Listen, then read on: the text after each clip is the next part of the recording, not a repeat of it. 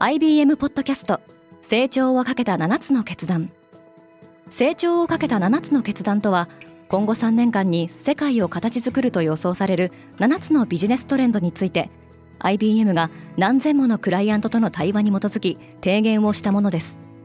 このポッドキャストでは変化の激しい時代において企業が下すべき成長をかけた7つの決断について日本 IBM の7人の専門家と考えていきます。今お聞きのリスニングサービスにてぜひフォローボタンからフォローをお願いします。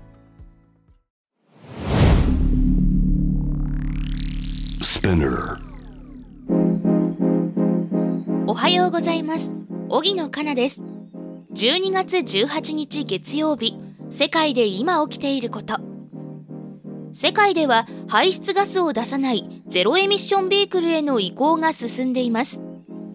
このポッドキャストデイリーブリーフでは世界で今まさに報じられた最新のニュースをいち早く声でお届けします。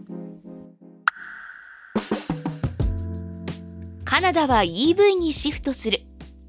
カナダ政府は2035年までに国内で販売されるすべての新車をゼロエミッションにすることを義務付ける規則を可決すると地元メディアが報じています。新しい規則では2026年には EV や水素自動車をはじめとするいわゆるゼロエミッション車がすべての新車販売台数の20%になるよう義務付けておりさらに2030年には60%、2035年には100%を占めることを目指すとされています。今年9月にはイギリス政府が2035年までの新車販売の100%をゼロエミッション化する目標を定めているほか、アメリカではニューヨーク州やカリフォルニア州などアメリカの10以上の州においてガソリンのみで駆動する新車の販売を禁止する法案が成立しています。TikTok は長尺動画にシフトしている。TikTok は16日。これまでユーザーに提供していた収益化プログラムを終了しました。今年8月から公開されている新たな収益化プログラムクリエイティビティプログラムベータに参加するには1分以上のオリジナル動画コンテンツを作成する必要があります。2016年に中国でリリースされ2018年に世界中のユーザーからアクセスできるようになった TikTok はショート動画で一気に注目を集めましたより長尺な動画をユーザーに求める今回の方針転換には広告クライアントに対する配慮があると指摘されており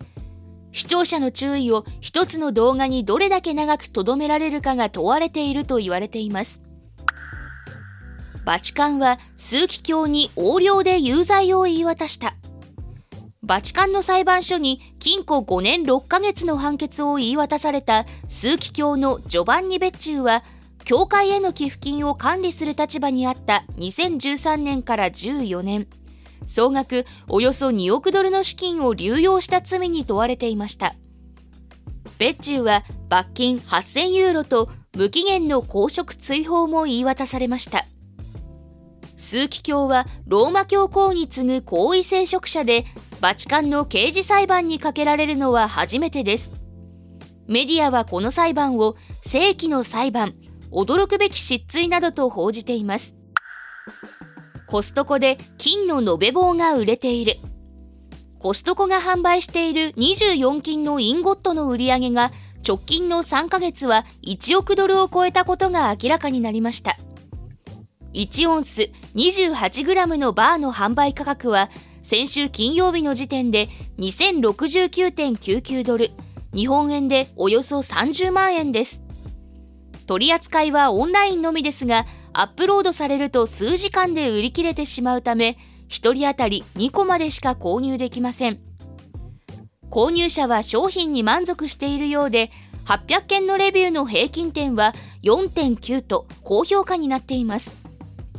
世界的なインフレの加速に伴い、金は値上がり傾向にあり、現在の価格は年初と比べて12%上昇しています。マシュー・ペリーの死因はケタミン。アメリカ・カリフォルニア州のロサンゼルス郡検視局の発表によれば、10月に自宅の浴槽で死亡しているのが見つかった俳優、マシュー・ペリーの死因はケタミンの急性作用でした検視報告書によればペリーはうつ病などの治療のためケタミン注入療法を受けていたとの情報がありますが最後に治療を受けたのは死亡する1週間半も前でした。ケタミンはうつ病の治療や痛みの緩和のために処方されてきましたが最近では医薬品の遠隔処方に関するルールが緩和されたことで家庭向けにケタミンを処方するプロバイダーも登場しています。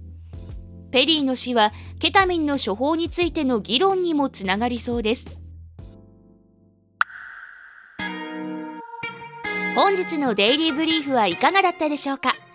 ご意見感想などはレビューでお待ちしております。面白いと思った方は SNS や友人にシェアしていただきデイリーブリーフを広めていただけると嬉しいです。フォローもお忘れなく。荻野かなでした。良い一日を。